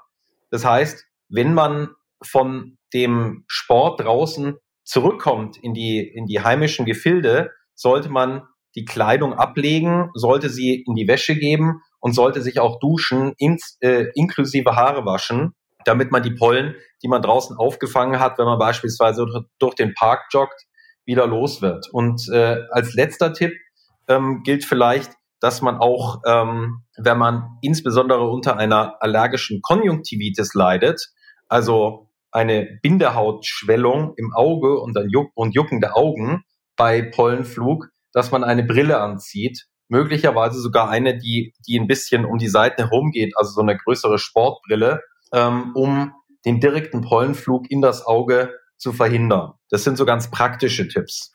Stimmt, sehr gut. Denn ähm, ich habe auch eigentlich gute Erfahrungen gemacht, ähm, gerade mit diesen einfachen Sachen. Ähm, was mir zum Beispiel persönlich auch ähm, gut gefällt, sind Nasensalben. Ähm, was halten Sie davon? Also es gibt ja manchmal welche, die eben irgendwelche Wirkstoffe haben, aber gar nicht schlecht finde ich an sich auch welche, die einfach nur ähm, die, die Schleimhaut etwas befeuchten, also indem sie da irgendwie ein bisschen äh, Salz in etwas äh, Salbe drin haben. Ja, also per se ist gegen, gegen Nasenpflege nichts einzuwenden. Es wird wahrscheinlich keine direkte protektive, also schützende Wirkung vor dem Heuschnupfen haben, außer dass möglicherweise eine, äh, eine pflegende Nasensalbe oder ein pflegendes Nasenöl sich vielleicht wie so ein Film auf die Nasenschleimhäute legt und demzufolge weniger Pollen mit der eigentlichen Schleimhaut in Berührung kommen. Aber das ist jetzt kein gängiges Therapiekonzept, aber das kann durchaus im, im, im Einzelfall hilfreich sein. Dann kommen wir doch vielleicht mal zu den Therapien. Also das ähm, äh, verbreitetste sind ja wahrscheinlich diese Histaminblocker. Mhm. Ähm, also die, die man sich in der Apotheke besorgen kann, wo es ja im Wesentlichen, glaube ich, zwei verschiedene Konzepte gibt, also Cetirizin-artige und Lorano, glaube ich. Mhm. Ähm, gibt es da auch neue Entwicklungen möglicherweise oder sind das immer noch diese beiden? Also prinzipiell hat sich hinsichtlich der Antihistaminika nicht besonders viel getan.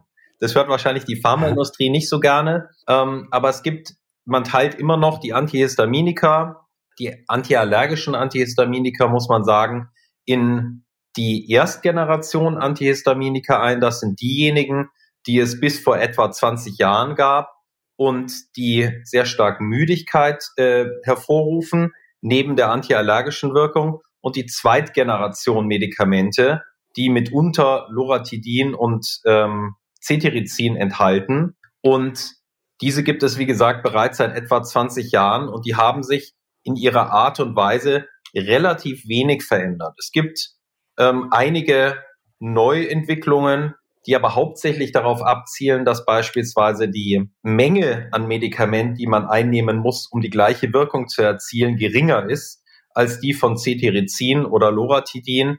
Aber wenn man sich diese kleinen Tabletten anschaut, die sind auch so zum Schlucken nicht besonders unangenehm. Das heißt, so irrsinnig viel hat sich da nicht getan, aber es bleibt zu erwarten, dass man vielleicht in der Zukunft hier noch selektivere Antihistaminika bekommt. Aber die Zweitgeneration Antihistaminika sind, was die Müdigkeitswirkung äh, betrifft, schon deutlich besser als die der ersten Generation. Mich machen sie immer noch total schlapp. Gerade natürlich auch was äh, Sport angeht, aber auch ja. äh, Müdigkeit über den ganzen Tag. Also wenn ich eine Tablette Cetirizin nehme, dann bin ich äh, am nächsten Tag eigentlich komplett erledigt. Deshalb nehme ich immer eine halbe, was immerhin so halbwegs ähm, eine Besserung bringt. Ähm, und wenn man das dann noch so ein bisschen taktet, so dass man das eben irgendwie am frühen Abend nimmt, dann ist man wenigstens nachts eher müde, anstatt am nächsten Tag so lange. Mhm. Aber ähm, ich bin da ehrlich gesagt immer noch nicht so begeistert. Also, aber immerhin bringt es natürlich irgendwie ähm, den Effekt, dass ähm, die Symptome gemildert werden. Ja, man muss sagen, dass insgesamt der Trend, zumindest nach meinem Dafürhalten oder nach meiner Erfahrung, etwas weggeht von den systemischen Therapien bei Heuschnupfen und etwas mehr hin zu lokalen Therapien. Beispielsweise ähm, gibt es lokal anwendbare Steroide, also Cortisonpräparate im weitesten Sinne, die in der Nase, aber auch im, im Auge, an der Bindehaut sehr, sehr effektiv die ähm, Allergiesymptome reduzieren können und die sehr, sehr wenig bis gar keine systemischen Nebenwirkungen machen. Die werden teilweise sogar kombiniert verkauft mit ähm, oder kombiniert mit, ähm, mit Antihistaminika, die auch topisch gegeben werden, so dass man sozusagen zwei unterschiedliche Substanzen zeitgleich verwendet, die antiallergisch wirksam sind und topisch, also lokal auf der Schleimhaut wirken und keine Nebenwirkungen systemisch machen. Ist es denn so, dass die keine Nebenwirkungen machen? Man hat ja vor Cortison immer so ein bisschen Angst, also weil es äh, eigentlich sonst generell bei einer Tabletteneinnahme doch irgendwie auf Dauer als ähm, bedenklich gilt wegen der Nebenwirkungen das ist richtig. Ähm, das, das ist auch eine sehr gute Frage. prinzipiell ist es so, dass der Körper ja selber Cortison produziert. Also Cortison ist ein körpereigenes Hormon, was etwa, ähm, es werden etwa 7,5 Milligramm Cortison pro Tag im Körper selbst hergestellt und ausgeschüttet. Alles das, was systemisch gegeben wird und über dieser Dosis liegt, das ist letztendlich für den Körper auf Dauer gefährlich. Alles das, was drunter ist, ähm, unterdrückt die körpereigene Produktion und führt deswegen nicht zu langfristigen Nebenwirkungen. Aber das ist jetzt ein bisschen ähm, pharmakologisch abgewichen von der eigentlichen Frage.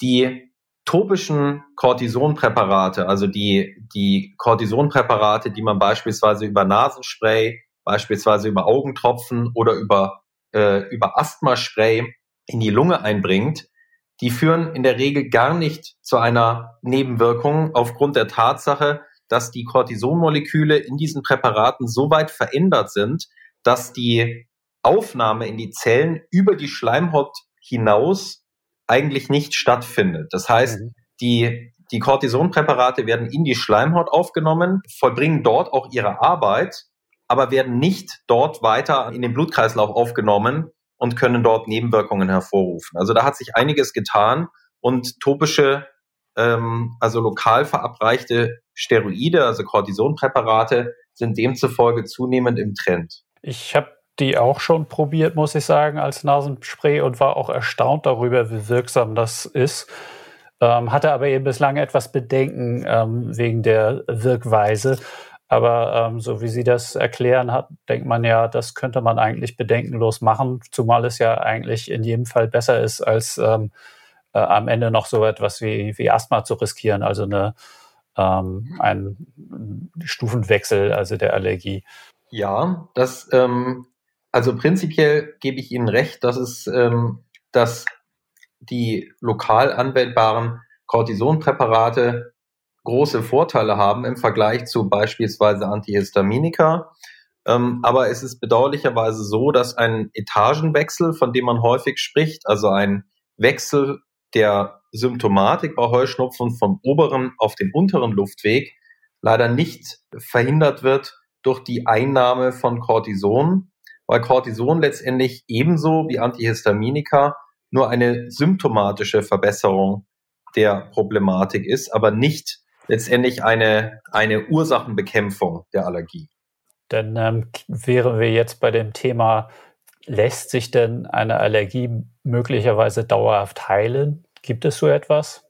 Selbstverständlich gibt es Therapien, die dauerhaft ähm, äh, eine Heilung oder eine Verbesserung der Symptomatik zum Ziel haben und hier auch in der Regel sehr erfolgreich sind. Das ist die sogenannte spezifische Immuntherapie, äh, auch abgekürzt SIT genannt, die ähm, im Volksmund auch Hyposensibilisierung genannt wird. Da muss ich persönlich sagen, das habe ich ja sogar schon mal gemacht, ähm, vor Ewigkeiten. Mhm.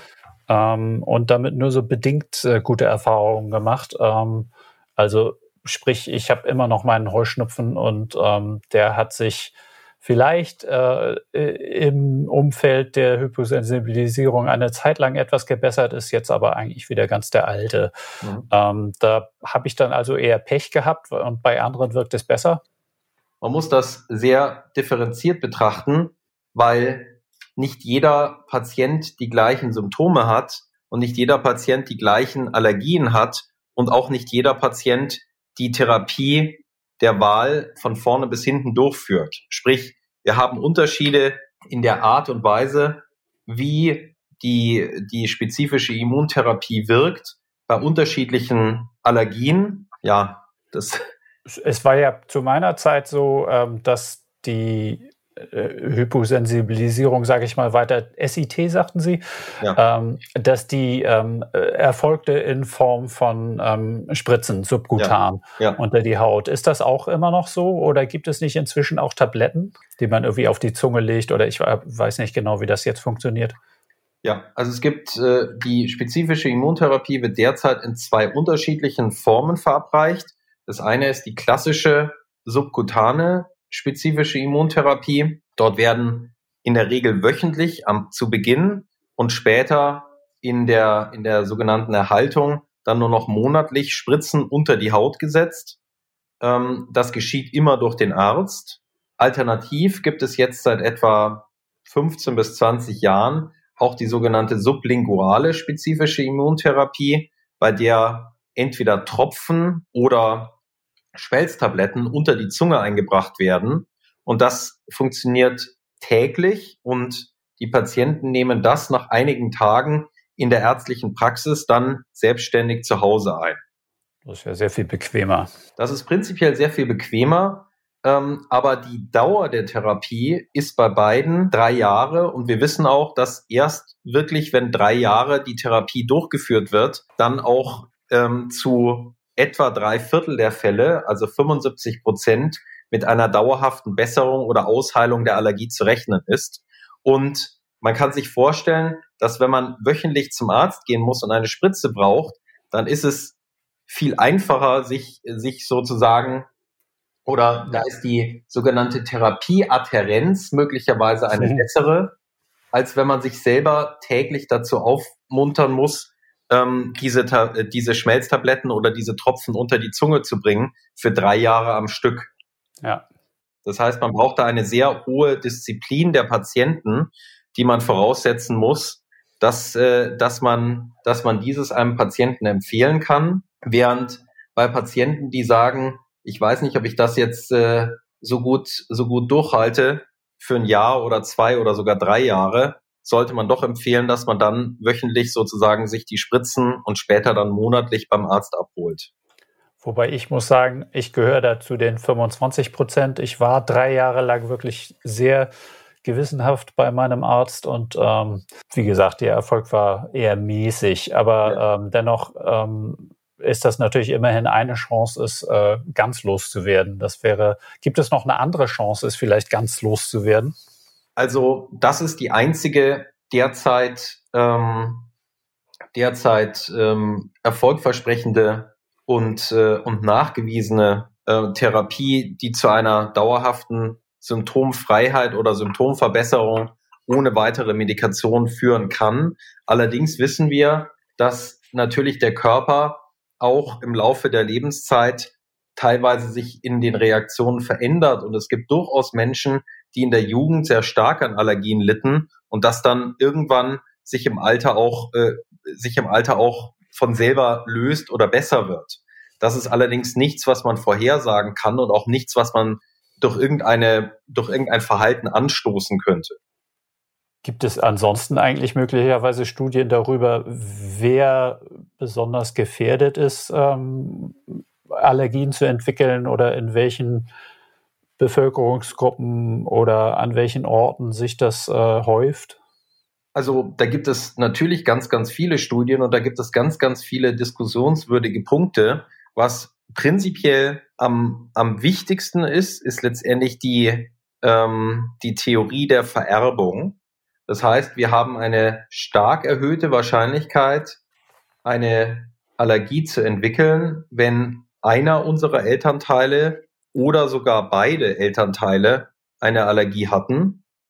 Also die, äh, die Vererbung führt dazu oder die Vererblichkeit der Allergiedisposition ähm, führt dazu, dass wir, dass die Allergien oder die Rate an Allergikern ansteigt in der Bevölkerung. Ähm, es gibt aber auch andere Faktoren, die letztendlich ähm, die ja, Allergiebereitschaft positiv oder negativ beeinflussen zu scheinen. Beispielsweise scheint es positiv zu sein, wenn man als, als Baby äh, mit Muttermilch gestillt wurde. Positiv bedeutet, eine Allergiebereitschaft scheint geringer zu sein. Beispielsweise scheint es ähm, äh, scheint die, der Wohnort und die Exposition ähm, gegenüber verschiedenen Substanzen in der Umwelt ähm, einen Einfluss zu haben. Beispielsweise scheint es positiv zu sein, wenn Kinder relativ viel draußen und, ähm, und äh, ja auch in schmutziger Umgebung sich bewegen, ähm, im Vergleich zu einem, einem sterilen Haushalt sozusagen. Ähm, also es gibt einige Faktoren, die hier in der Diskussion sind. Allerdings werden diese Faktoren auch immer äh, unterschiedlich diskutiert und, ähm, und im einen Jahr heißt es das und im anderen Jahr das, so dass man da nicht immer ähm, alles glauben darf, was, was man in den Medien so liest. Ja, kann es sein, dass es ähm, gerade zum Beispiel für Städter ähm, schädlich ist, sozusagen, wenn sie äh, permanent ähm, schlechter Luft ausgesetzt sind, also durch ähm, Feinstaub zum Beispiel oder andere Dinge, also dass es eben eher günstiger wäre, wenn man auf dem Lande lebt oder ähm, spielt das keine so große Rolle?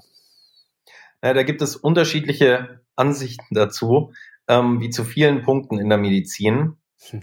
Natürlich ist es so, dass die Feinstaubbelastung prinzipiell ein Risikofaktor für eine, für eine, ja, für eine entzündliche Reaktion in der Lunge darstellt und lokale Entzündungssituationen in der Lunge ähm, haben möglicherweise auch einen ungünstigen Einfluss auf die Entwicklung einer Allergie. Das ist die eine Theorie.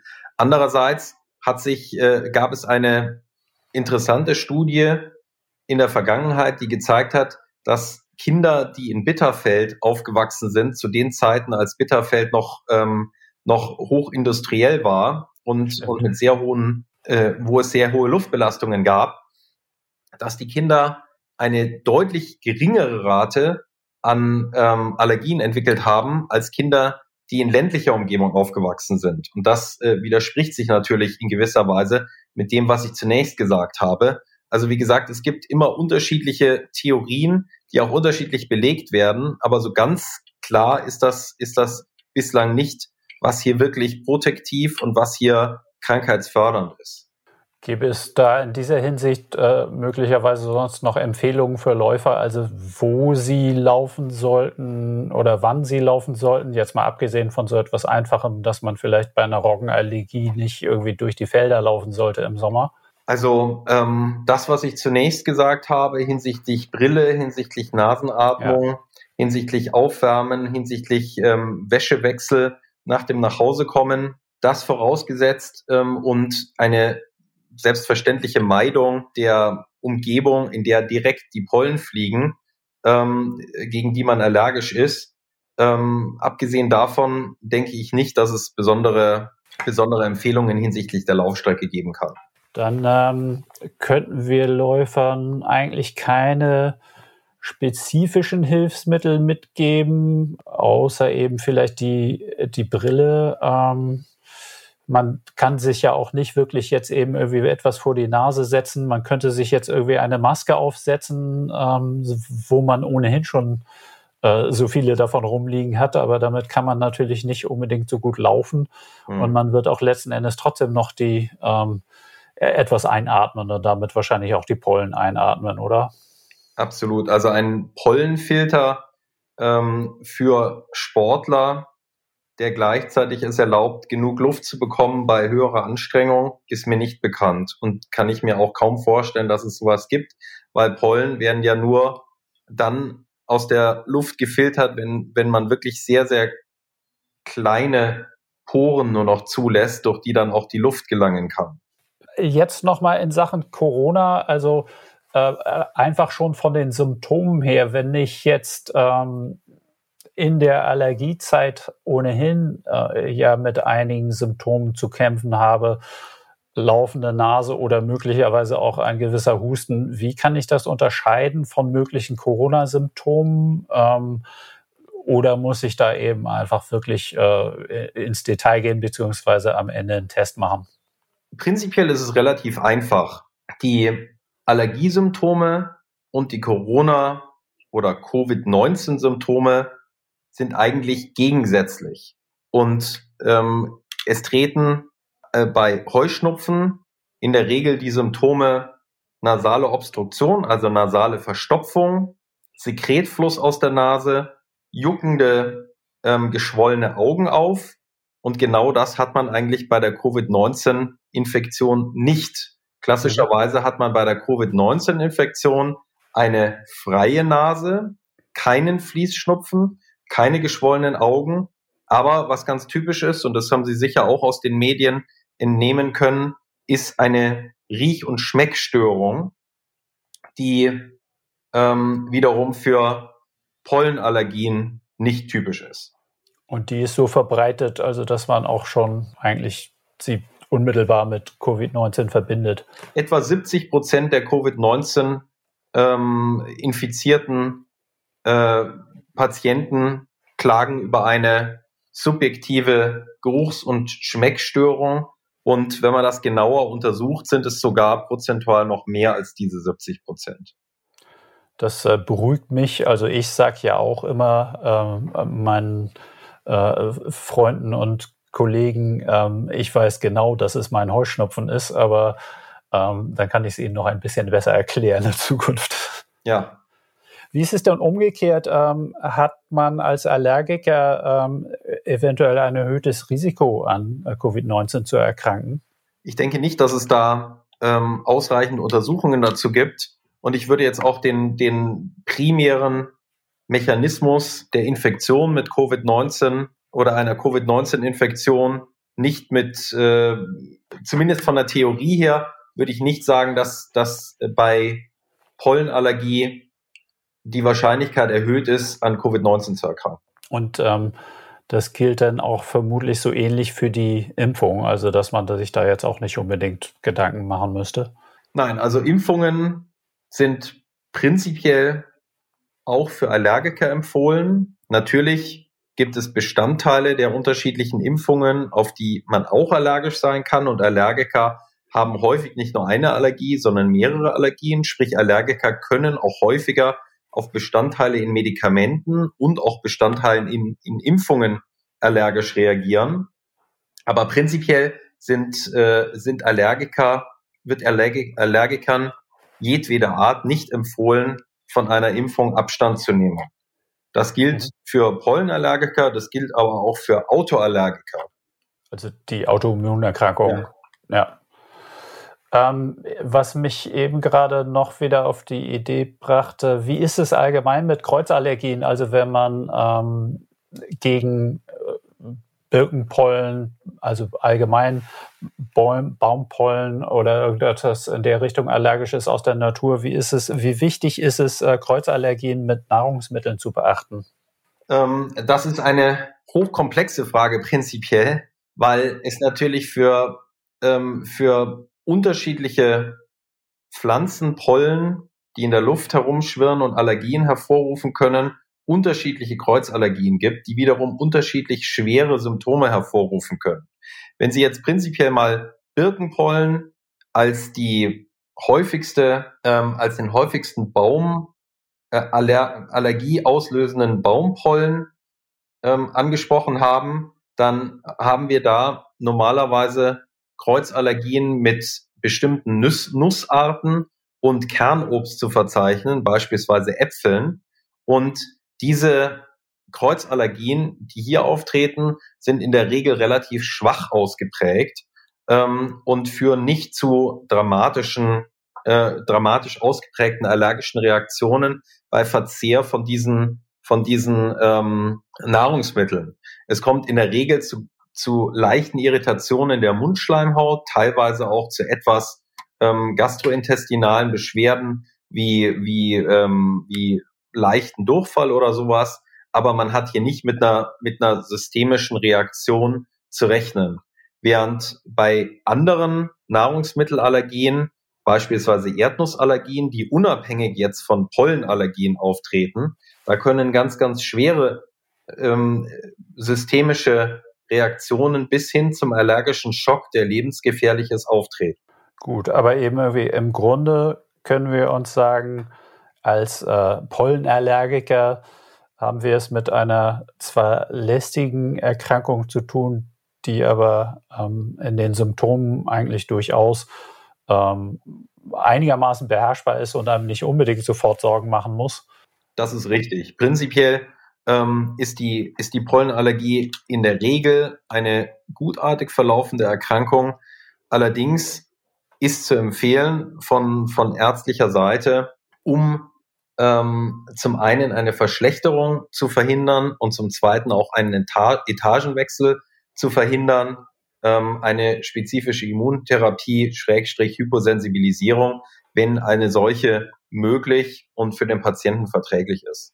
Und natürlich überhaupt erst den Allergietest zu machen, damit man genau weiß, was es ist. Selbstverständlich. Ja. Es ist auch so, dass wir heutzutage wissen, dass bestimmte Moleküle innerhalb der Pollen für die äh, Allergiebildung verantwortlich sind und diese Moleküle in verschiedenen Pollen die gleichen sind. Beispielsweise Menschen mit Birkenpollenallergien haben gleichzeitig häufig eine Allergie gegen Erle und Hasel, die die allerersten blühenden Bäume in unseren Breiten sind, weil das Molekül, was hier Allergien hervorruft, in den in diesen ähm, Baumpollen jeweils das gleiche ist. Das nennen wir BET-V1 und wir können im Endeffekt ähm, heutzutage auch ganz spezifisch auf dieses Molekül hin testen und wissen dann gleich, dass der Patient in der Regel auf verschiedene Baumpollen allergisch ist. Wenn man das schon so genau weiß, dann kann man sich ja auch ein bisschen Hoffnung machen, dass man das vielleicht auch in Zukunft noch viel gezielter bekämpfen kann. Ja, das ist, das ist ein großer Vorteil der heutigen Diagnostik im Vergleich zu früher, weil wir letztendlich, wenn, wenn ein Patient zu uns kommt und er sagt, ich bin gegen alle Pollen allergisch, die fliegen von Frühjahr bis Herbst, dann können wir das ganz genau äh, aufschlüsseln sozusagen und finden dann am Schluss vielleicht raus, dass der Patient gegen drei unterschiedliche Moleküle allergisch ist, gegen die man dann auch gut hyposensibilisieren kann und nicht gegen 25 unterschiedliche Pollen. Und das ist schon ein großer Vorteil hinsichtlich der, der, der späteren Therapieoptionen. Ach so, und diese ähm, Immuntherapie, die funktioniert eben auch eher über die Moleküle, als dass man da jetzt ähm, sozusagen Birkensaft äh, verabreicht. Die, das ist eine sehr gute Frage. Die Therapie geschieht heutzutage immer noch über Pflanzenextrakte, die letztendlich aufgereinigt werden und teilweise auch molekular etwas verändert werden, aber nicht mit, äh, mit den eigentlichen Molekülen, das mhm. kommt möglicherweise in der Zukunft, aber da sind wir noch nicht, ähm, noch nicht so weit, dass es hier entsprechende Zulassungen gibt. Ja, da bin ich ja gespannt. Es gibt also doch noch ein bisschen Hoffnung. Definitiv.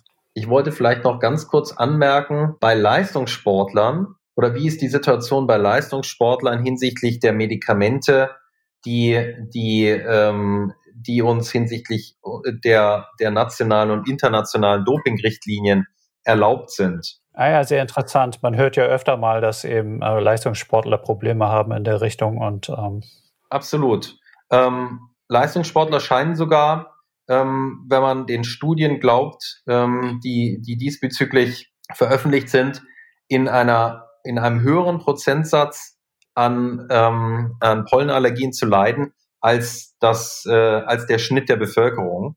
Möglicherweise aufgrund dessen, weil sie sich auch häufiger den, den Pollen aussetzen hinsichtlich ihres Trainings. Ja, von der Zeit her und von der Belastung sicher auch. Absolut, genau. Ähm, was, äh, was hinsichtlich der, der Dopingrichtlinien erlaubt ist ähm, an Medikamenten, das sind, ähm, das sind Antihistaminika und, äh, und zwar alle die, die uns so bekannt sind. Und das sind ähm, topisch, also lokal auf, aufgebrachte Cortisonpräparate, wie beispielsweise cortisonhaltige Nasensprays, cortisonhaltige Augentropfen und auch cortisonhaltige Asthmasprays für die Lunge.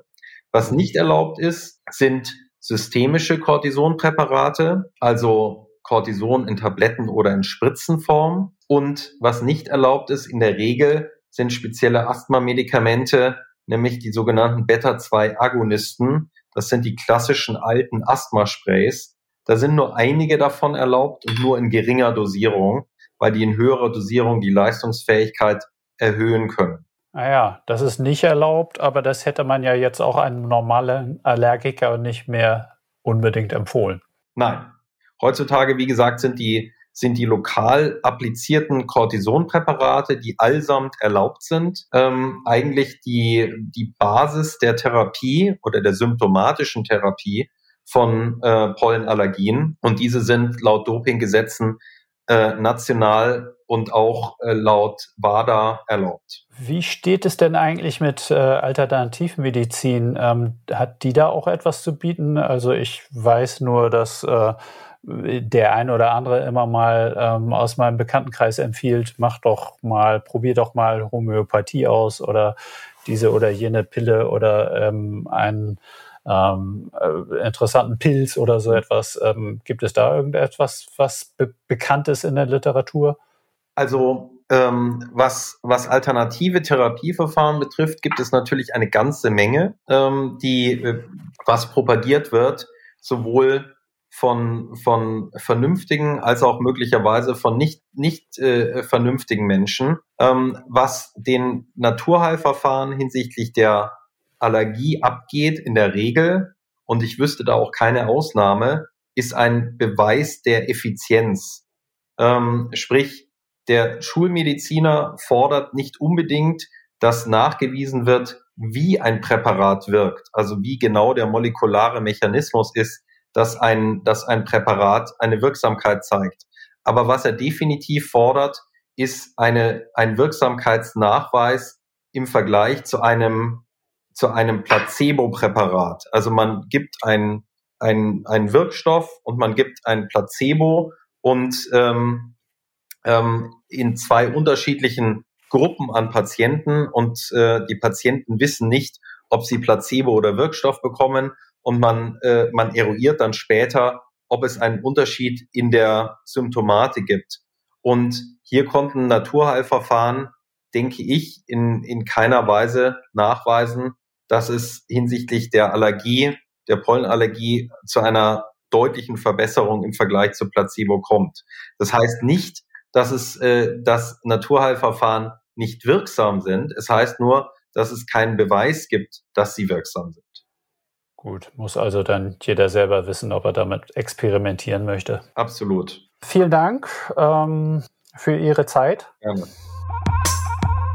Ja, das also ganz viel Hintergrundwissen und Tipps für den Umgang bzw. die Therapie von Heuschnupfen. Wir hoffen, dass das euch, allen Heuschnupfengeplagten, ein bisschen weiterhilft und ihr vielleicht was draus mitnehmen konntet, was ihr noch nicht wusstet und dadurch im Frühling ein bisschen besser laufen könnt. Damit wären wir dann auch für heute am Ende der Folge angekommen. Die soll aber nicht zu Ende gehen ohne den Hinweis, dass wir uns sehr freuen, wenn ihr unseren Podcast abonniert oder sogar bewertet. Das geht bei Apple Podcasts, da freuen wir uns auch sehr drüber. Worüber wir uns noch tierisch freuen würden, ist, wenn ihr für uns abstimmt. Wir sind nämlich nominiert für den Publikumspreis beim Deutschen Podcastpreis und da könnt auch ihr eure Stimme abgeben. Guckt gerne einfach mal rein, deutscher-podcastpreis.de und dann unter Publikumsvoting. Wir freuen uns, wenn ihr eure Stimme für uns abgibt. So, jetzt sind wir aber wirklich fertig für heute. Wir freuen uns auch, wenn ihr weiter ganz viel Spaß am Laufen habt. Das wünschen wir euch auf jeden Fall und freuen uns, wenn ihr dann in zwei Wochen wieder dabei seid.